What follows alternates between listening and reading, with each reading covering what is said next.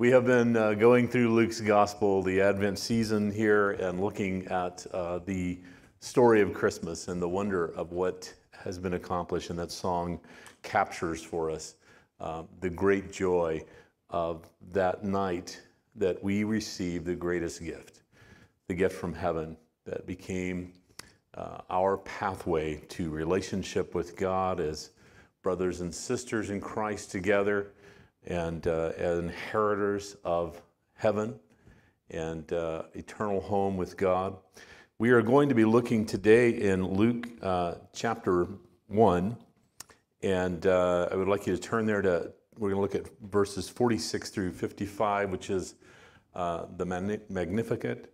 And uh, we are going to look at that together. So I'd invite you to, to, once you find your place there, to stand for the reading of God's Word as we honor God's word together this morning. The song that Mary sang, the delight and the joy of what was accomplished in her. My soul glorifies the Lord, and my spirit rejoices in God, my Savior, for he has been mindful of the humble state of his servant, and from now on all generations will call me blessed. For the mighty one has done great things for me. Holy is his name. His mercy extends to those who fear him from generation to generation.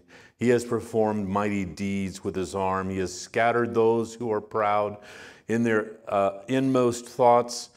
He has brought down rulers from their thrones, but has lifted up the humble.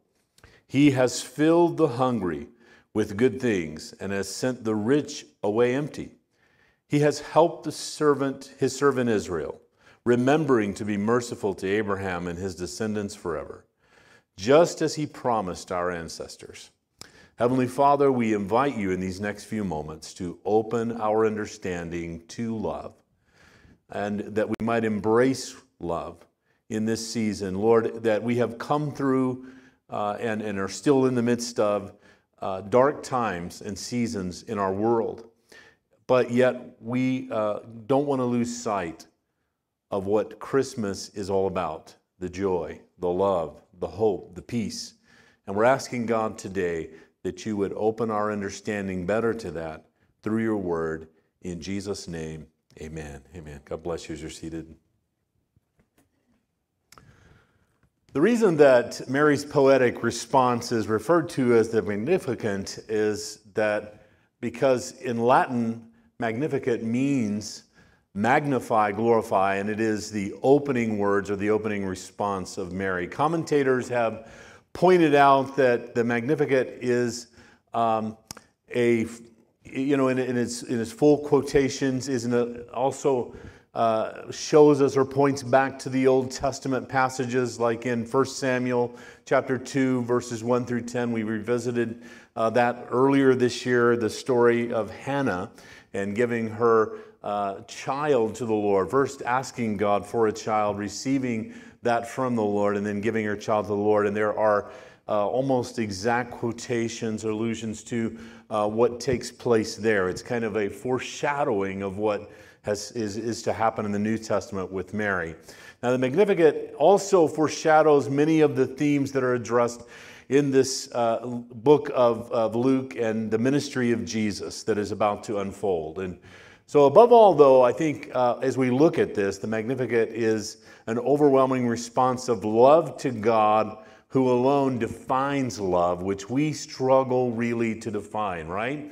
And I think, especially in American culture, we, um, you know, we love our spouses, right? We love our, our, our, wife, we love our husband, we love our children, we love our grandchildren, and then we also say we love chocolate, right? we love cats and we love green grass and mountains and we love oceans, but none of those really are the same, right?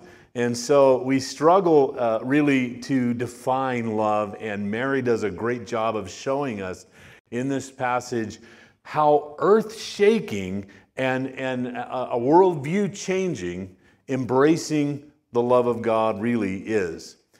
So here's a question to set us up for this. Suppose that you're going on a walk on a, on a country lane and, and there's nobody else around you and, and in the hedge you, you happen to notice a live baby that baby might be giggling or crying and uh, what would you do you're walking along there's nobody around it's just you and that crying baby i, I guess you probably would do something right uh, you wouldn't just walk away and leave that baby there but in mary's day in the Roman Empire, leaving an unwanted babies on the roadside was very common. And one local researcher has calculated that about a third of the live babies were being dumped this way in that time. This time in Roman history, the most popular entertainment was watching gladiators fight each other to the death. Among pagans, life had little value. Christians, though, in that day stood apart because of the love that they had in, in, in connection with love, with the God of love. And so they had a worldview kind of changing type of love. Christians stood apart in that day because we believe, still to this day, we believe everybody in the world has been created by the one God. Everyone. We believe that God created us to bless us and to love us, and that we are to love Him back. We believe that God has provided enough food for everyone to eat so that nobody needs to starve, and whenever somebody goes hungry, that is contrary to God's intentions. He's provided for all. For a Christian, race didn't matter because, you know, Christians believe that God loves everybody equally. And while we understand that God has revealed himself in us in, in various uh, different ways as we are, you know, racially different, culturally different, that we are all one in Christ and he loves us. And this was something that Christians brought to the table that was a different kind of worldview. Out of this theology, Christians derive three principles that still are abiding today. Number one is the sanctity of life. Life is sacred.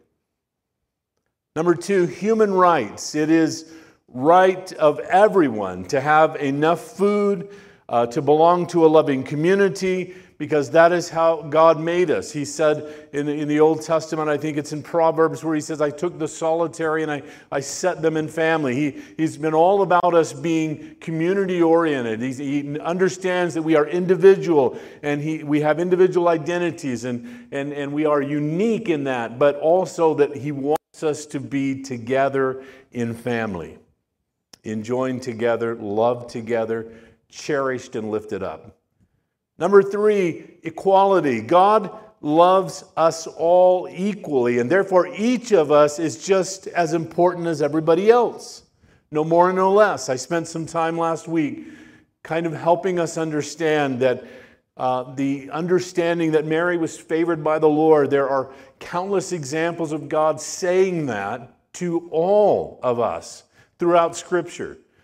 And we gave an example last week of how God said to Moses, you're favored, and I'm going to answer your prayer.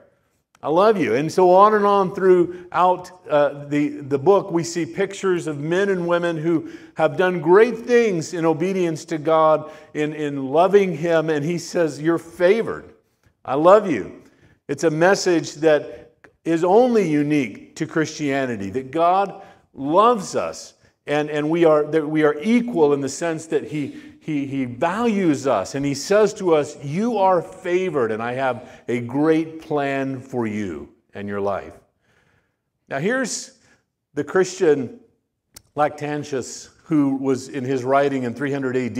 Here's how he summed it up in terms of what happened as a result of love. God, who produces and gives breath to men, willed that all should be equal, that is, equally matched he has imposed the same condition of living on all. He has opened wisdom to all. He has promised immortality to all. No one is cut off from the heavenly benefits. In his sight, no one is a slave, No one is a master. For if all have the same Father, by an equal right, we are all children. No one is poor in the sight of God, but he who is without justice. No one is rich, but he who is full of virtues.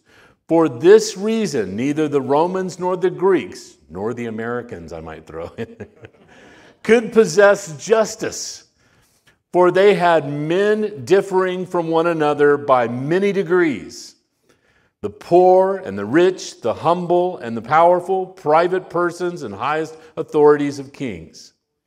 God flipped the table when he introduced love and his love for all mankind. In Mary's reply to the gracious gift of love that that God eh, brings into her life. She glorifies God. She opens by glorifying God. She used um, parallelism in, as, as a poetic device to restate her point. Mary begins with two synonymous parallels uh, declaring God's greatness and finding delight in God. And then she used three contrasting parallels about God that I want to spend just a brief amount of time on in this passage. She says, uh, she opens by saying, God, you, you're scattering the proud but exalting the humble. One of the pictures of what happens in love is the scattering of pride and the exalting of the humble. It's, it really, truly is amazing. And when I get a chance, uh, and I had one recently to go um, with our, uh, one of our teams going out to feed the people in, in Austin and, and underneath the bridge and all of these people and, and uh, bringing food there and trying to care for those people. And, and a point of, uh, that Christian had established of, of the kind of mission of this is to restore dignity. Restore dignity. I thought this is a, this is a beautiful picture of, of, of exactly what we're talking about today. The pride is, is, is all gone, right? And here comes uh, all of us who have to bring to those who do not, and to lift up those who have been humbled in life in some fashion by something that's happened and taken place. Love humbles the proud and exalts the humble. It's amazing how it flips the table. Pride just can't live in the light of love. Pride was crushed at the birth of love. You might remember in Genesis chapter 3, verse 15. This is what God said to the serpent. He said, And I will put enmity between you and the woman, and between your offspring and hers, and he will crush your head. The very nature of the existence of Satan here as, as, as, as the, his stolen title of God of this world is because he, he sought to bring himself attention in heaven. He sought to, to, with all the pride that was within him, to, to get what rightfully belonged to God. There was a battle in the heavens that, that lasted less time than it takes you to blink an eye.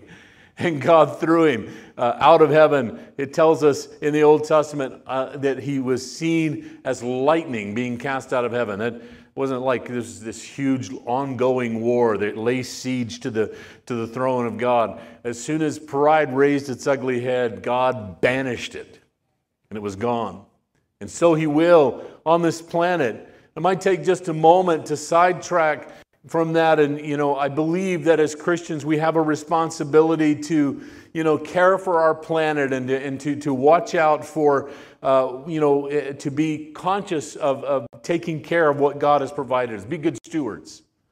But I would also be remiss if I didn't tell you that this world is going to die.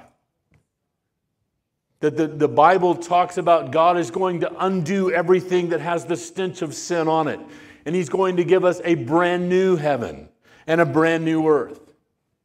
It's going to be unrecognizable in the end. And so when we see the dying planet and the things that are going on, it is because of sin, and it will not be circumvented by us rising up to try to turn the tables on it. There are finite resources here. There are things that are happening that are, uh, are about what has taken place in sin that are destructive and that are destroying.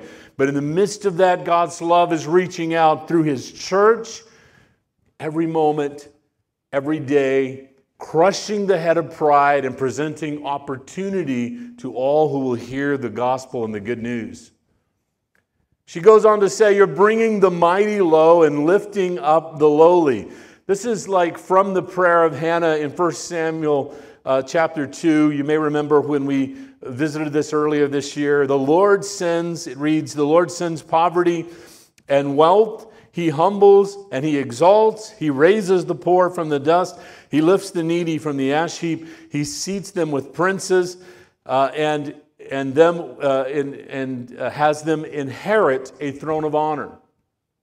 Restoration of, of dignity and a throne of honor to those who, who are surrendered and submitted to the love of Jesus Christ, who have given themselves over to the lordship of Jesus Christ in their life.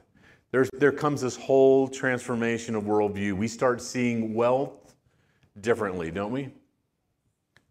Wealth is what God has provided, the peace that we have, the joy that we have, the values that we're living out. Everything that God is is wealth. In, in uh, I was thinking, I think it's Galatians, it says that when we're tempted by the enemy, that we should think on these things. Whatsoever things are pure, whatsoever things of good report, if there be any virtue, be any praise. God is measuring success differently than you and I are. He doesn't look at your bank account, He looks at your heart, right? When He's looking for success, He's looking in your heart. And she was understanding as a result of love that wealth comes from God differently than the rest of the world would celebrate wealth. The rich man who was increased with goods and said to himself, I should build bigger barns. And the word of God came to him that day and said, You're fool, this day your soul will be required of you. And whose shall these things be? Christians understand we're leaving it all behind. There are no U Hauls going to the funeral home, right? It's all going to stay. So the wealth is what's happened in here in our hearts and in our lives. Amen. And leaving, she says, and leaving the rich empty while filling the hungry. He brought down rulers, the passage goes on to say, their thrones, but has lifted up the humble. He has filled the hungry with good things he has sent the rich away empty. Empty. The flipping of that whole worldview when people look at Christians and they have, they have accomplished in their life uh, something in the sense of success as the world would measure it, climbing the corporate ladder, or they, they have uh, accumulated great wealth or, or, or great assets in their life. And yet there is this emptiness inside. And when they see someone who has a loving relationship with God and is walking in that relationship, they long to have what you have.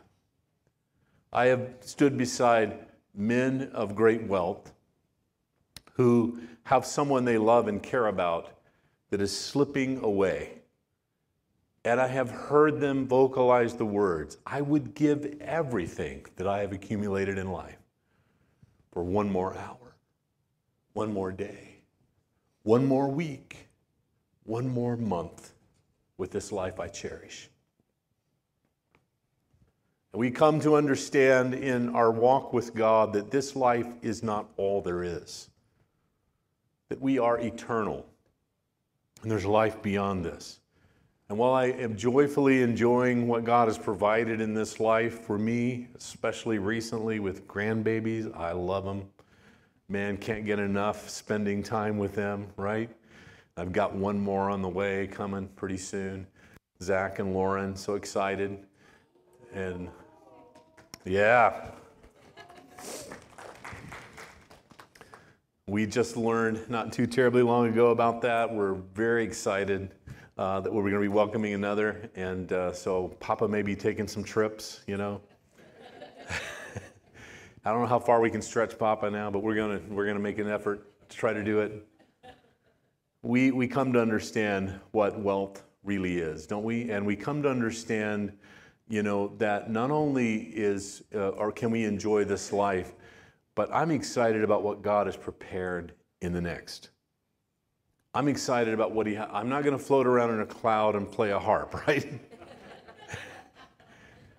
we see little pictures in Scripture of God telling us, uh, and it's is, if He's going to make a brand new heaven and a brand new earth, you know, uh, there's going to be a lot of work for all of us. And I cannot even imagine the magnitude of what He's already done. We can look out and see it as we look out on the on the planet and as we look beyond the planet to the universe and uh, we see all the wonders of what God has accomplished. Can you imagine what He has in store? Job, it says the sons of God applauded. And the angels sang as God created. Man, can you imagine standing from that position? Boom! They begin to, all the galaxies begin to appear as God begins to command them and order them and set them uh, in, in motion. It's just unbelievable. Yes, there was a big bang, but there was something behind the big bang. a big God. Amen. In the 18th century, these principles that we're talking about right here were secularized by intellectuals and were determined to, they, they were determined to keep them, you know, and remove the references of God. They thought we can have, you know, uh, sanctity of life without God. How well are we doing at that? Has anybody noticed? Are we doing pretty good at that without God? I think we're doing pretty sorry at that without God, right? Because we, we don't know how to define life, right? And so they, they began to try to separate out or remove God, and, and, and it became problematic globally. The trouble is that once you take God out of the picture, you can no longer explain why that principle is true. So, if there is sanctity of life, why? Why would somebody's life be the same value as mine? Why would somebody that I don't like be elevated to the point of me or above me in terms of their life? They became unjustifiable as a result of extricating God from it. But Mary's Magnificat expresses what Luke meant by God's justice tempered with love. She says, His mercy extends to those who fear Him from generation to generation. We rejoice in the Christmas because of the God's great love for us. Mary presents an inspiration and a challenge to us. She, in, in, this, in this song, she inspires us to be a people of joyful praise, whatever the circumstances that we're facing. You can't even imagine what uh, she has gone through. And she is, they're all captives of the Roman Empire. What she has gone through as, as a young woman and what she has ahead of her a pregnancy without a husband. What her husband is facing, the ridicule behind his back of people saying something must have happened. She must have been with someone. Disrespected him. He has the right to put her away, not to marry her. What things they might have whispered in his ears. What things might have been said. And yet she inspires us here to be joyful and to praise regardless of the circumstances. She challenges us to be a people who trust that God is just and faithful and good and kind and generous and then he reveals it in his acts of love towards us. He is constantly showing us, if we want to see it, how much he loves us and cares about us. From the things that we take for granted, the very next breath that you breathe and, and don't think about, to the, the wonders of all the things that he has provided for us to survive and to be able to function in our day and in our time the streams and the provisions that God has brought into our life, the relationships and the friends, the home church family that was spoken of by our host this morning. How I felt the same way looking around at all your faces and thinking, wow, wouldn't want to be anywhere else. What a wonder it is to be with God's family and to enjoy the relationship of God's family. Christmas is God's ultimate love gift to all mankind, it is important for us to remember that word, though, all. All. Say it with me. All. The only reason those who love and are surrendered to God are still on the planet right now is because not all have come to repentance. The great promise of God about the second coming is as real today for us as it, as it has been in any other time period. The last days begin when Jesus uh, was born and entered the earth. That the last days begin. I believe we're in the last moments of the last days. We are seeing all of this uh, the signs of this taking place all around us. But the question comes from scoffers and from really, in some instances, Christians that have come to doubt. Why has the Lord not returned? In 2 Peter chapter 3, verse 4, Peter addresses this with the Christians. And he says, Scoffers were asking, Where is the promise of his coming? For ever since our ancestors died, all things continue as they were from the beginning of creation. The, the, the first thing that we need to understand is that's a lie. things have been changing extraordinarily all along the process. And God has, has been moving in some incredible ways. We have seen them in our time period.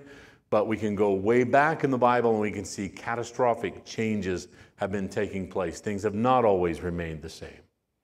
From the flood of the time of Noah, when God restarted things over again, all the way through, there have been these periodic interjections of God trying to reveal himself to mankind and demonstrate how much he loves and cares for us. But the answer to the letter, um, to, the, to that question, Peter provides in his letter uh, to the scoffers. And here's what he says With the Lord, one day is like a thousand years, and a thousand years like one day. The Lord is not slow about his promise to come back, as some think of slowness, but is patient with you. Read this with me not wanting any to perish, but all to come to repentance. The door of opportunity is open for now because of God's great love, His great mercy, and His great grace. The door of opportunity is open to our world, which makes our mission as a church in these last moments that we are here on planet Earth so vital and so crucial and so essential. The attack that came when the, uh, the nation was being shut down because of the virus uh, was, was strategic from, from Satan in the sense of saying the church is not essential. There is nothing more essential. There's nothing at the top of the list right now higher than the mission of the church. We need to be boldly proclaiming the love of Jesus Christ for our planet in these last moments. Do not let anything hush you or keep you quiet from expressing, My soul magnifies the Lord. Amen? God's promises are certain. We don't know when He's coming, but we know He is returning. We have only this moment right now for decision to be made. I want to invite our worship team to come back. The, the moment that is in front of us is the moment we have right now to make things right with the Lord, to surrender our lives, to get the message out to people that we love and care about. You have friends, you have family members, you have loved ones that need to make a decision about who Jesus is. They need to surrender their lives to Him and make Him Lord and leader of their life. Mary rejoiced because in what God was doing, it was revealed to her that He knew her personally and He loved her. Out of all of the young ladies in Israel, God said, I got a plan for you. And, it, and when He singles us out, and He does it throughout our life if we'll look for it, and He says, I know you, I know your name, I know who I created you to be, I love you, I deeply care about you, and I have a plan for your life. It is then upon us to respond. I want to invite you to stand with me this morning.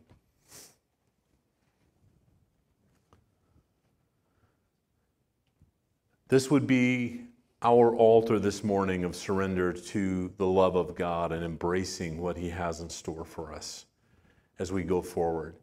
And that we would recalibrate in terms of, uh, as a church, missionally, saying, God, not only do I know you love me, but I know you love the world around me and you want to share the good news through me. Help me to share my story with everyone you place around my life. Heavenly Father, we thank you, God, for the joy of Christmas, for the love of Christmas, what it means, God, to embrace love. It changes our worldview. We see things differently. We're no longer seeing things uh, from a self centered, what's best for me or what's best for my friends and the people who think like me. But we're seeing what is best for, for you through our lives on the planet. And God, we, want, we seek to glorify you as, as Mary did. Our soul magnifies the Lord. We rejoice in you and we thank you for all that you've accomplished. We invite you in these next few moments to touch us as we reach out to you and bring transformation to each one of us. Set us on mission again, afresh and anew, to share the good news wherever you have placed us, without reservation and without hesitation. We see the world differently. We're all equal. We're all created by God. Life is precious. We thank you for that, Lord Jesus, in your name.